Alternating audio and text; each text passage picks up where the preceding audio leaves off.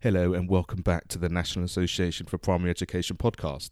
My name is Mark Taylor. I am a National Council member of NAPE and also producer of this show as part of the Education on Fire podcast network. We mentioned in the launch show about the important work that we do each year as part of the Christian Schiller Lectures, where we invite someone to talk about education based on the philosophies and the work that Christian Schiller did. And I thought rather than me trying to explain about all these things, I'm going to share with you an interview that I did um, a few months ago with Dr. Tony Eaude after he'd done a Christian Schiller lecture, and you can really get an idea and a sense of what we're trying to achieve, the sorts of things we're trying to influence, and how we're trying to support the education of a whole child. This is my conversation with Dr. Tony Eaude.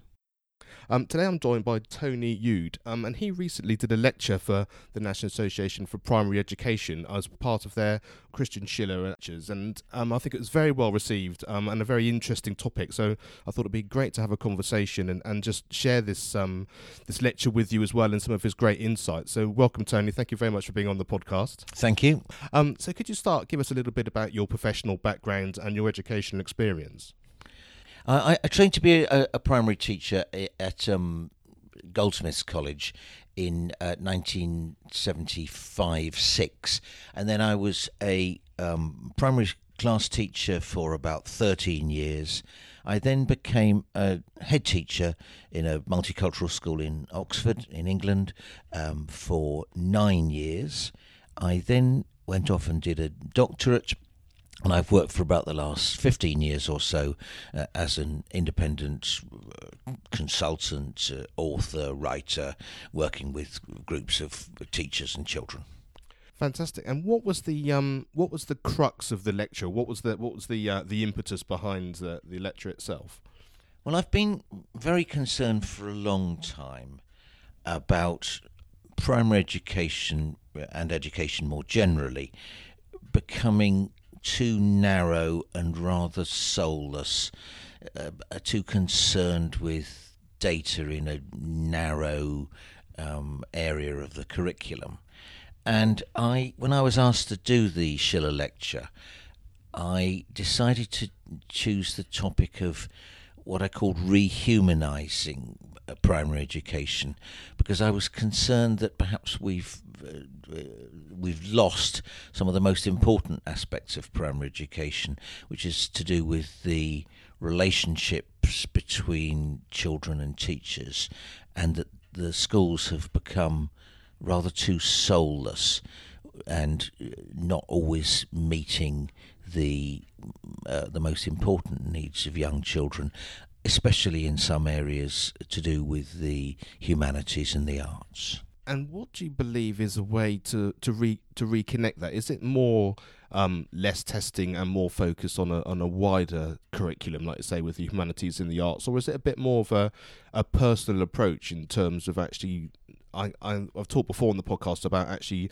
having more of an idea of the story of the children and, and, and them as human beings really and their education through actually who they are is a starting point rather than just a curriculum input. Well, it's it, it's a bit of each, but it's more of the second of, of what you're saying. I mean, I think we do overtest children. Um, I think that the curriculum has focused far too much on content, knowledge, and on a whole range of skills, which, while they're important, they're not really what the most important aspect of what I would call the education of the whole child is.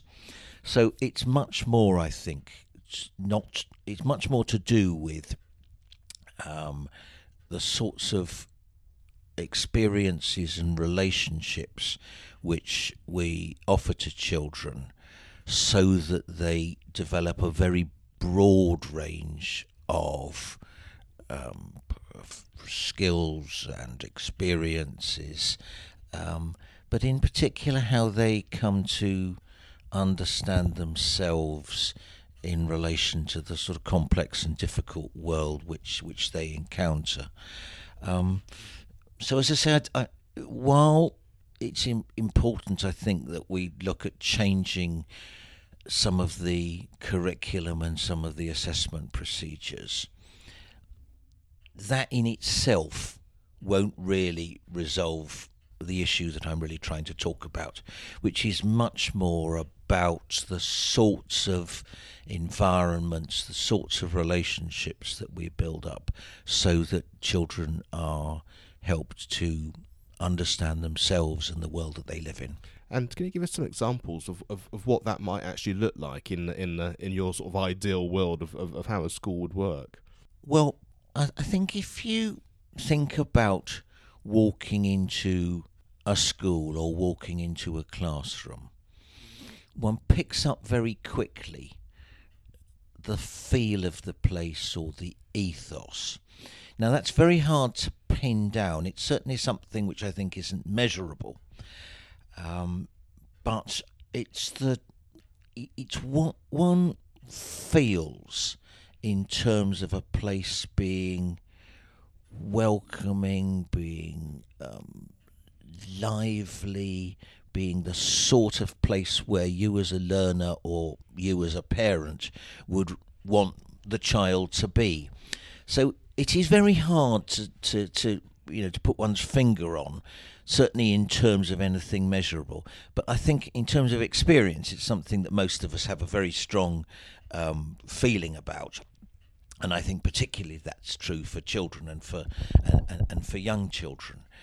But the the sort of examples that I would probably give would be the way in which um, teachers welcome the children, the the the sorts of um, responses that they give both to children and to parents, um, the ways in which um, teachers are able to remember and to make reference to maybe some of the lovely things and some of the more difficult things that happen in children's lives. You know, whether it's the fact that over the weekend they were, you know, going to some special event, or maybe they had a brother or sister who, you know, hadn't been very well, or any of those sorts of things which are maybe not sometimes so much associated with school learning in the sense of literacy or numeracy or music or science or, or whatever. But they're actually really at the heart of how we are as people and how we learn to be um, the, the, sort of people that, that we want to become. And I suppose I would also want just to add at this point that I think this is what the best primary teachers do, and it's why often primary class teachers are the the sorts of people whom adolescents and then adults very often remember with great affection. So the whole of what I'm saying is not really an issue about criticizing teachers as such. It's much more to do with the sort of broader environment which enables um, teachers to work in the sorts of ways I've just been trying to describe. And I guess in order to do that, is it really time that's the biggest factor so that they can actually feel that they're they're not having to literally schedule every minute of every day. So they've got that ability to have that conversation, which will be individual, which would just allow them to be able to have that. Or is it? Um, can it still be done within sort of the current confines? Do you think? I think t- I think time is a factor, and it's a very important factor in the way that you said. But I think it isn't just that. I think it's more about a whole different way of seeing education, and that's what I was trying to um, discuss in the lecture. That we have tended to see education as, as some sort of a f- frantic race that you know where one has to cover the whole curriculum. One has to do all of the stuff in order to pass tests and so on. And I, I use the example in the um, in the lecture of seeing education much more like a sort of series of guided rambles or sort of moving through a, the museum of life, you know, rather than this sort of sprint race. Because I think the problem is, as soon as one starts to see education as too much of a race, um, that that inevitably means that lots of children get left behind. Um, you know, and I'm not against competition as such, but I do think it's become too too competitive. Um, so to go back to the point about time, I think yes, you know, we have an overfull curriculum. We have too much emphasis on um, testing in a narrow range of, of particular outcomes. But really, the the more basic thing that I'm trying to get at is about trying to build relationships where teachers respond to children and to their wonderful comments, their eccentricities, their difficulties, whatever, you know, their misconceptions, their ideas, all of those sorts of things. And I think as soon as one starts to think about education in that different way, you suddenly realize that while planning is important, of course it is, um, but that actually, if you get into a, a situation where you plan everything right down to the last minute, then you lose all the opportunities or many of the opportunities you know to respond to what children say to you know what they're doing and and those sorts of things. So it has a it's a whole different way of sort of seeing the educational process which in some ways is much more relaxed and it's much more reciprocal so that it's more like a conversation. Um, and, and I think the difficulty is if we get caught into this sort of what I described as a sort of frantic race, that we lose some of the most important things that young children in particular really need. And I often find, certainly in my experience, is that those are the kind of conversations and the kind of um, understanding that children get when they when they reach a point in their life where they might be struggling. So when a child's identified as actually they need extra support, or they know there might be something at home which is actually um, um, something that the school needs to be aware of and they need support with, then they get that time and they get that extra bit of interest in those conversations and the ability to discuss those things. I think it's often the people in the rest of the class who are perfectly happy and just doing what they do in in school that um without that special focus they're the ones missing out in some ways on that thing in the in the current scenario. And actually having that time and that understanding for everybody i think would is is would, would really make a big difference from that point of view. Yeah no i i agree uh, and and again i go back to the point that actually i think you, you know really good um, primary teachers of whom there are thousands and thousands, that actually they do this, but very often they do it in spite of and, and against the, the, the, the, the flow of policy. One of the things that I wanted to highlight just from what you just said, and it's something about where I particularly came from in terms of my own interest in education, is the whole issue of of social disadvantage and those who come from difficult backgrounds.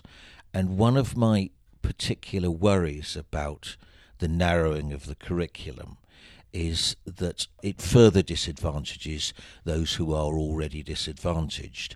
And I think it's a bit counterintuitive, but I think it's true that if children are finding it difficult to learn to read and write and to you know learn mathematics there's a sort of tendency to say, well, then they need to do more and more of that. And I think that's what's happening in schools. Whereas my experience, and I, the experience of, of, a lot of research as well, is that actually those are, preci- those are precisely the children who most benefit from the broader um, experiences which come through making things, through art, through music, through visits to museums or churches or the locality and those sorts of things. Um, so I think there is a real issue around um, how the narrowing of the curriculum actually further disadvantages children who are already finding learning difficult. Um, whereas I think, and this is, I know, a broad generalization, that I think many children who come from more advantaged backgrounds, you know, they will actually get many of those experiences outside of school. Yes. And that it's one of the really important roles of schools is to offer the opportunities um, to all children, but particularly to those who wouldn't otherwise get those broader experiences outside of school. And in terms of Christian Schiller and, and the lecture itself, how, how was your lecture and, and the focus of it um, influenced by, by his research and his work? Well, Schiller wasn't a wasn't a researcher as such. He he was a he was someone who worked for um, uh, many years as uh, one of Her Majesty's inspectors, um, and did a great deal of work with teachers and with head teachers. So much of his work was was quite practical. But one of the things that really struck me very strongly, and it goes back to what I've just been saying, is that he worked for many years as a youngish inspector in the Liverpool area, and uh, which was an area of desperate poverty in the 1920s. Um, and he was appalled by the um, living conditions in which many of those pupils lived. Now, that's understandable, but he was also appalled by the fact that when he went into the elementary schools that they visited, they were very often given a dull and narrow diet of uh, of learning, which didn't engage them at all. Mm. But actually, when he then spoke to them about their experiences outside of school, he very often found that they had a a sort of wealth of experience and knowledge, which wasn't either recognised in school or or developed by the elementary schools, and from that he you know developed a a very strong sense that actually the narrow curriculum of the elementary school needed to be changed um, and then did a great deal of that over the next um, 30 or 40 years of his life. And in fact, when I was a young teacher, you know, much of the um, uh, ways of working to which I was um, introduced with a very strong emphasis on probably not calling it the humanities, but the humanities, the arts, physical movement, those sorts of areas, a love of reading, all of those sorts of aspects um, they were seen as much more important than I think they are in schools now. So I sort of drew on on that aspect of, of Schiller's work, but also his belief that change comes really from the bottom up. Um, now, if you say that that alone is too simple, because obviously all teachers work within a policy context and um, you know the curriculum and the assessment procedures you know one has to take account of those but really what he said is that if you're going to change people's attitudes and beliefs profoundly then one actually really needs to work with teachers and to trust teachers more and so another aspect which I think is really um, important from Schiller's leg- legacy in relation to the situation over the last 20 or 30 years is that politicians, particularly, have come not to trust teachers. I think individual parents often have great trust in teachers, but there is sort of underlying the whole discussion about primary education, particularly, a sort of sense that teachers need to be told what to do. Whereas my belief is that actually there is a huge wealth of experience um, on which we can draw, and that actually teachers understand individual children and children's needs far better than politicians do, and that if we're really going to um, start the process of change, uh, from the current situation, which in many ways I deplore, um, then actually we need to recover much of that trust in teachers.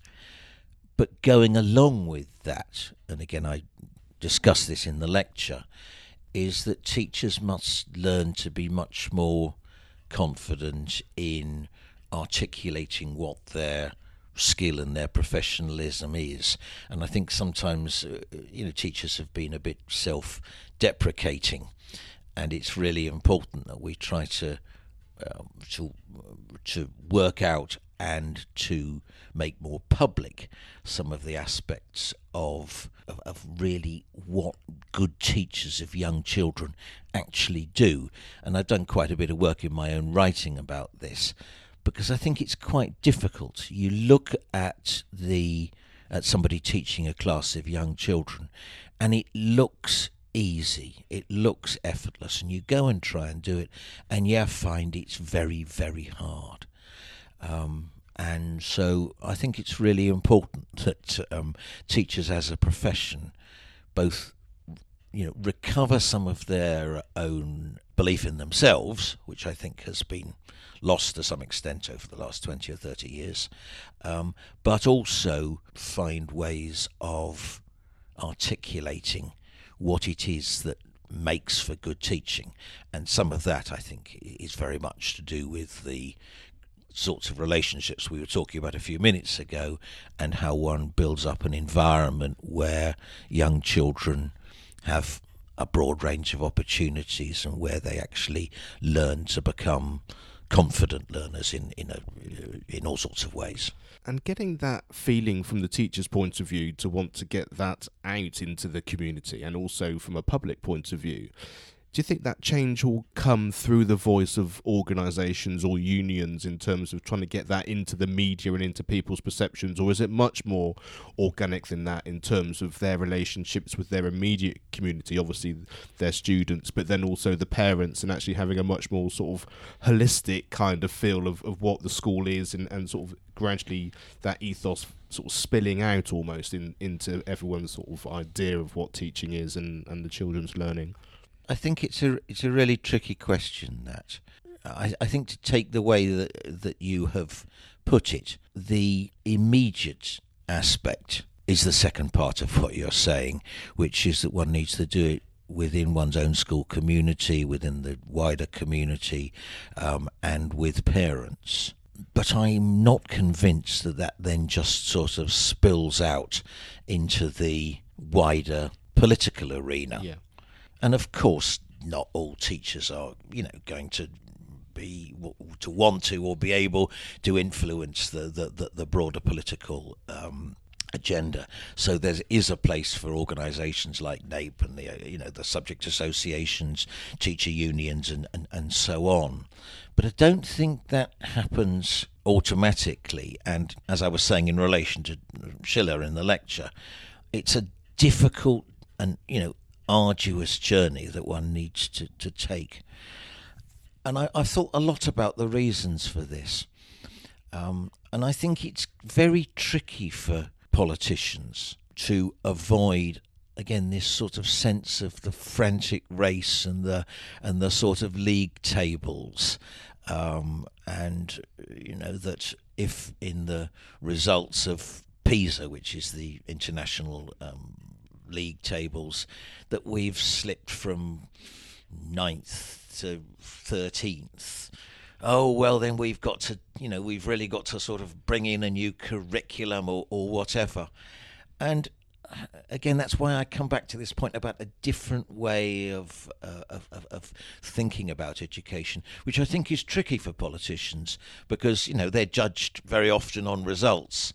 But I think as soon as you get caught into that into that whole way of thinking, then you you get somewhat trapped into oh well we need to do more in order to get our scores up.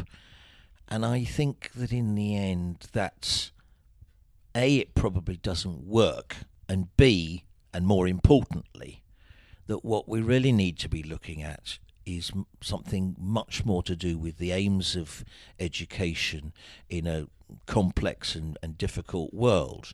And I think there's far too little discussion about the aims of education and what it is to be an educated person in the 21st century. And I think there's a sort of implicit belief that actually, if everybody had high scores in tests, then everything would be fine in the world of education. And we all know that that isn't true. I mean, just to take one example, there's rightly a great deal of worry about young people's mental health. And I think there's strong evidence now that there is a link between that and this sort of frantic competitive race, you know, to score highly in tests and exams. And so the whole thing is sort of tied together that because we get so obsessed with exam results, that then puts pressure on children, which then tends to make them lack resilience and to become fragile. And I think we sort of need to step back and say what are the sorts of uh, the sorts of aims of education based on what is it to be an educated person for the 21st century. And I think as soon as you start to think in that sort of way, and I mean, interestingly, the CBI, the employers' organisation, did this back in, in 2012, so it's not just about teachers doing that. But my own thinking and, and lots of other people, as soon as you start thinking about that, you then say, well, we really need it's things like qualities that one's talking about. Qualities such as creativity and resilience and teamwork. Um, those sorts of aspects of, of, children which we need to build up rather than filling them up with lots of facts you know or, or indeed focusing too much on a whole range of discrete skills. So it's something about thinking about what is it that we want to achieve um, in terms of the whole child. So, um, just to give one example, of course, I want children to be literate and numerate, but I don't just want them to be that. I want them to be confident. I want them to be resilient. I want them to be able to, you know, work with other people, to be empathetic with those who are different, you know, not to be stereotyped and prejudiced. So it becomes a, a, a complicated thing. But I think that as soon as you start to think about that in those ways, you then recognize the role of the arts, the humanities, um, and a whole range of other aspects of the curriculum, which at the moment I think are too often marginalised. So, I mean, a change in the curriculum from that point of view, I think we probably both agree would make a would make a massive difference. The thing I'm often interested in is the fact that I guess because you say of policy and because of politicians, their life is relatively short lived, and so they need to see results yep. in the next year, the next cycle of tests, and, and all of that kind of thing. But even when even within that, you can see that if you take countries like Finland, who educate their children in a different standpoint um, and with a broader curriculum and age um, um, when they start school and all of that kind of thing. Um, they do it differently and seem to be very successful in what they do.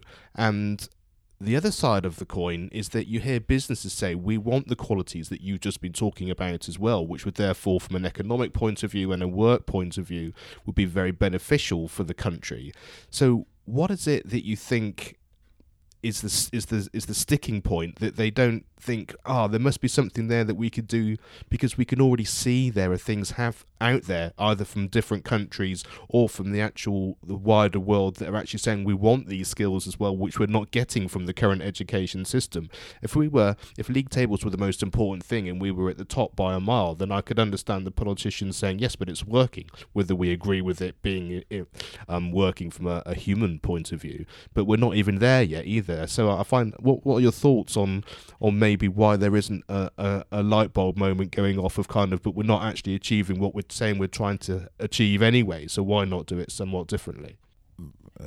What you say sets off two or three trains of thought, and I'll I'll, I'll try and um, I'll try and pick all three up.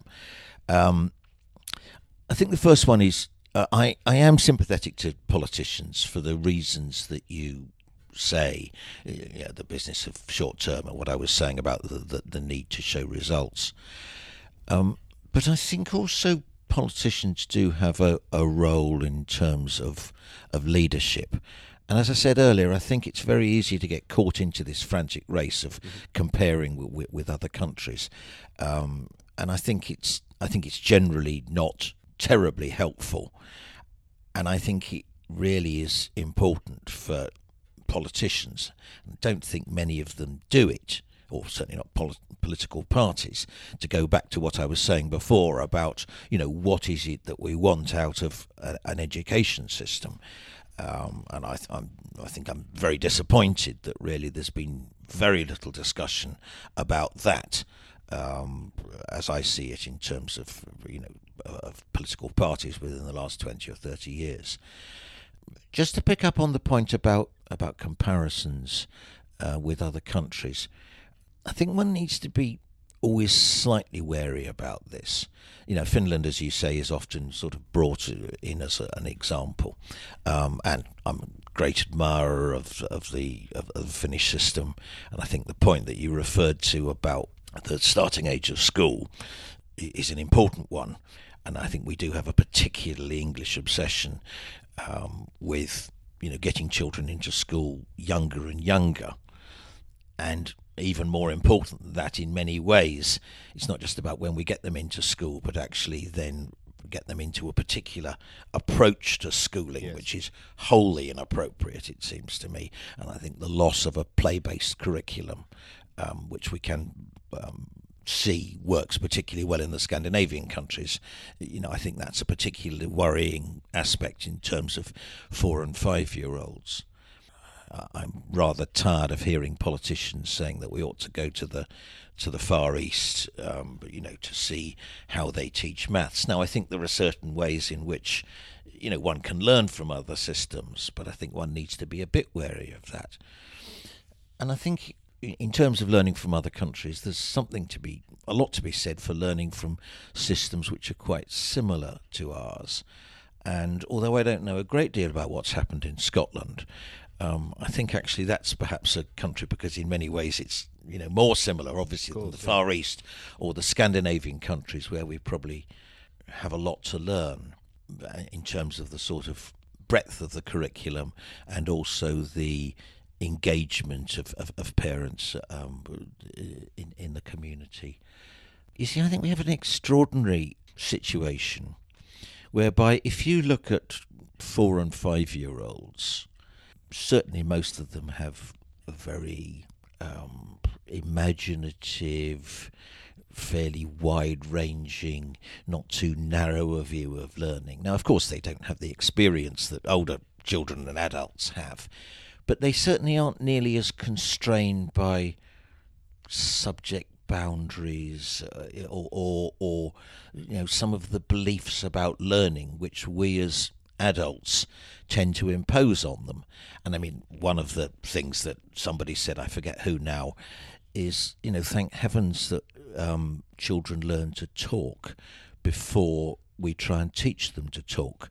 Because if we try to teach them to talk in the way that we teach them to read, then actually we would make it more difficult. And I think quite often we do make learning more difficult for children than actually it is in a much more natural way. So I think many of the most important things that children learn, they learn in a fairly natural and unforced way. And of course, they need guidance and, and so on, and that's what teachers and parents and, and, and others um, can offer. But I think we do get into this very strange situation where four and five year olds very often arrive at school with many of the qualities that, as you say, employers are looking for. And of course, education isn't just for employment, it's also for life, but it's for uh, employment is part of life. And somehow we have a schooling system which manages to squeeze, uh, you know, many of those um, things out of the children. And then they get to 15 or 16 and for some reason we're then surprised that actually you know they're no longer able to um, uh, you know to, to, to, manifest those qualities or many of those many of the children aren't. So i mean i think just as an example how do you learn teamwork it seems to me you learn teamwork basically by working with other people. I mean, to some extent with those who are similar, but also with those who are different, and you learn you know to make use of a whole range of different skills and, uh, and approaches from different people. And yet we have a highly individualized system which is uh, then backed up by you know by the testing regime. If we want to encourage teamwork, which I believe is an absolutely key quality for life in general, particularly you know in the 21st century, um, then actually we need to encourage much more cooperative learning. Similarly with creativity, you know, if we want children to be creative, then actually we that needs to run right the way through the whole approach. It, it creativity, I think, isn't something which just happens within inverted commas creative subjects. So, you know, music, art, and those things, of course, they can contribute to creativity. But actually, I believe learning is a is a creative process, um, uh, so that actually, you know, in every subject there are opportunities for for, for creativity, but too often we um, end up trying to impose particular views of learning on children, whereas actually we need much more, I think, to run with the flow of how children um, learn, and then to be facilitating and, and, and you know and, and adapting. Whereas I think we've got caught, particularly in England in the last 20 or 30 years, into a view of teaching, which is that it's much more um, to do with instruction as opposed to facilitation. Now, I mean, there's, there's, there's a place for both, but I think we need much more to see teachers as um, enablers and facilitators rather than you know sort of deliverers and instructors. And that really almost goes full circle in terms of, of giving them the, the, that sense of power they feel to actually be the teachers that they can be because when you're enabling and facilitating then it's not about the planning at all then it's having that overall idea of where you think it might be going which may then go in a completely different direction as well. Um, but then you're able to use those skills and that understanding and that experience to help the child learn whatever it is that they want to do in that particular environment i guess. No i, I think that's right. And it, it's also where teachers need to have the confidence to do that. And one of the concerns that I have is that while I think we have a, a generation of teachers who are extremely efficient, probably far more efficient in many ways than I was as a teacher, you know, in terms of their planning and curriculum coverage and those things, um, that actually they very often will find it quite difficult to deal with what is unexpected. You know, so they may be able to deliver an, a, a, a, you know a, a planned lesson very very well, but actually when a child then or a group of children come up with an interesting question or sort of go off piece, so to speak, mm. then actually they they um, you know find it very difficult to know how to follow that line. So I mean, Michael Oakeshott, who's a, a philosopher from many years ago talked about education being a conversation between the generations, which I think is a, a lovely phrase. The idea that it's much more like a, a, conversation where it goes back and forth, and that you know we explore as adult and child or adult and class, we you know explore something, and you know each side says you know what they think one then enriches one's thinking as opposed to what I think one too often sees is you know the adult standing in front of the class and telling children what to learn. And ultimately I think don't think that's really how children learn. No and and I think certainly from my experience with our children going through the, education system it's it's certainly not those what I guess would be considered normal days of that kind of being spoken to and, and being taught to that aren't the ones where they've come home and gone, You'll never guess what we did. They came from much more the more creative, the the, the visits out of school and the yeah, that slightly more enriched day for whichever reason that happened to, to be to be their experience in that particular scenario. No, I think that's absolutely right, and uh, yeah, I mean, of course, it's a bit simple to just to focus on the memorable things. Of course, yeah. you know, because actually, you know, a lot of what we have to learn is a bit of a struggle, and maybe sometimes it's a it's a bit tedious.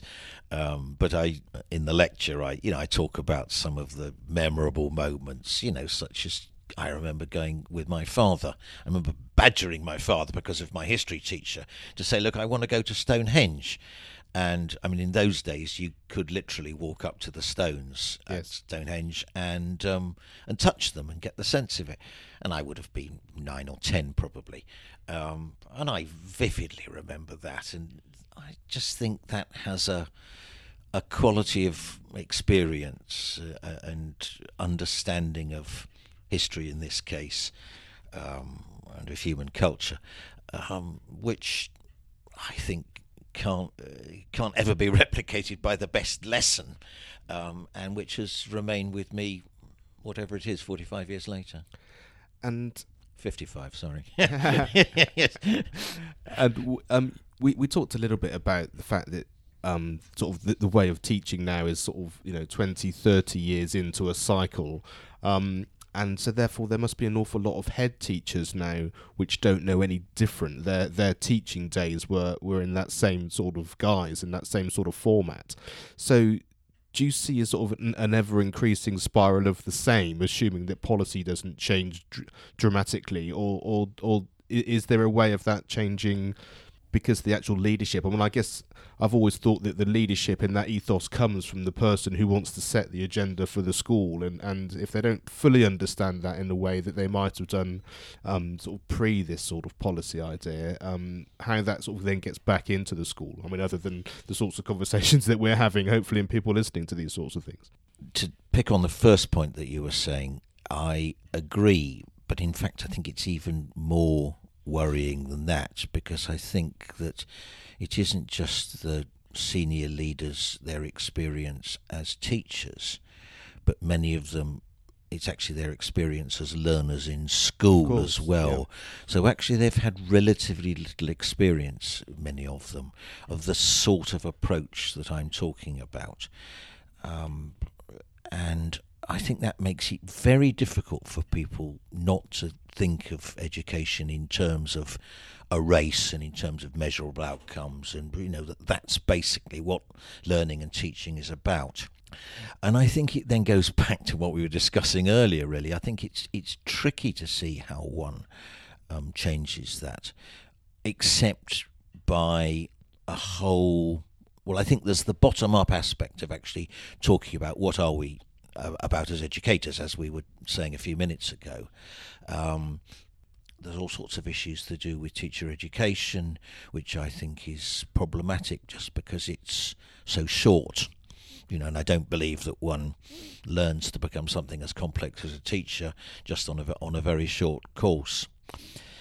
As I said earlier, I'm I am a great believer in the sort of bottom up, but how that then influences the um, policy agenda, I think, is is is difficult to know except by you know the sorts of discussions that we're having at the organisations you know and, and constant um, um, arguing for the, the, the, the sort of vision that I'm trying to promote um, but I, I, I, um, I think if I was going to do one thing as a politician, I know you haven't asked me this, but one or two people have in the past, that I think actually many schools are very, very driven by Ofsted.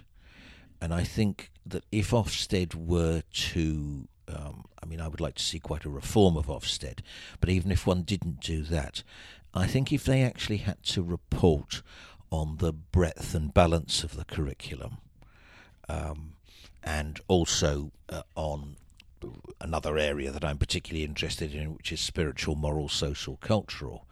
If if there was much more emphasis within that, uh, those sorts of areas um, in the Ofsted framework and in how schools are inspected, then I think that would be liberating to, to many teachers and head teachers who I think remain very you know constrained by what they believe Ofsted is is, is looking for, and you know when I speak to some heads they say well actually Ofsted is much better than it was and I think there's probably you know some basis for that, but again I think there's still Ofsted is still very caught and schools are therefore very caught that you know the really if it's that really it's mostly about data and measurable outcomes yeah. in literacy and numeracy. Um, and as I said earlier, of course, I think those things are important, but I want a much broader vision, a much richer vision uh, of what it means to be a um, an educated person. And and sorry, just to add one thing, uh, I'm also convinced by my discussions with teachers, particularly older older teachers. I, th- I think that actually the sort of vision that I'm trying to espouse is something that they would because of their experience of children, that they would say, yes, we would love to do that. But actually, it's very hard to find any time uh, in the curriculum, you know, to do those sorts of activities and, and field work. Um, and I mean, just as one example, and I mean, it, it, it makes me weep to be honest. You know that particularly in year six, with the emphasis on SATs, that you know that so many schools spend a, such a lot of time preparing for SATs, and then after they're over, will then say, "Well, now we're going to do some of the yes. other things that we really believe in," and and and I, am I'm, I'm actually a, a great believer that, uh, of course, one needs some emphasis on the skills of literacy and numeracy, but you know, I mean, I learned to be fairly literate um, by the learning of history and geography and by learning to write stories and literature and many of those things. Um, so again, it, it comes back to, to my previous point about a whole different way of seeing a what we want to achieve, and then the means to, to achieve that. Whereas we're caught into a very very narrow view of it. So if people want to actually um, experience the the lecture themselves, you, have got it on your website, which if you're happy to, I'll, I'll, put a link to so that people can read it and and and um, and really get their teeth into it um, in its full entirety. And um, no, that that would be great. And if people wanted to, you know, make any comments on that, and you know, again, my on the website, my email address is um, is is available. Fantastic. Well, thank you so much for chatting to me. It's been it's been a really interesting conversation, and um, we could stay here all day. I go round and round and round. But uh, um, for um, for those people listening, I hope that's given you uh, an awful lot to think about, and um, and just some things which maybe you could think about, implement differently, or just have different conversations with the people in your local community, be in the school, and the parents, the governing body, and just to sort of give you a bit of empowerment, really, to that we can make a difference, and especially from the ground up, and um, and just little bits every day. Then can to, can make a difference to the future as a whole. We hope, anyway. Thank you as well. I've really enjoyed the conversation. And just to pick on your last point, I think the idea of empowering teachers is a lovely one. Thank you to Tony for sharing his wisdom and insights on this Christian Schiller Lecture 2018. If you'd like more information, you can go to the show notes page. This podcast is hosted at educationonfire.com. So if you visit that website, educationonfire.com, and in the search bar put NAPE 001, that's N A P E 001, all the details will be available for you Tony's website, a copy of the lecture itself, and we really hope you enjoy exploring what it is that NAPE has to offer. We look forward to chatting to you on the next episode.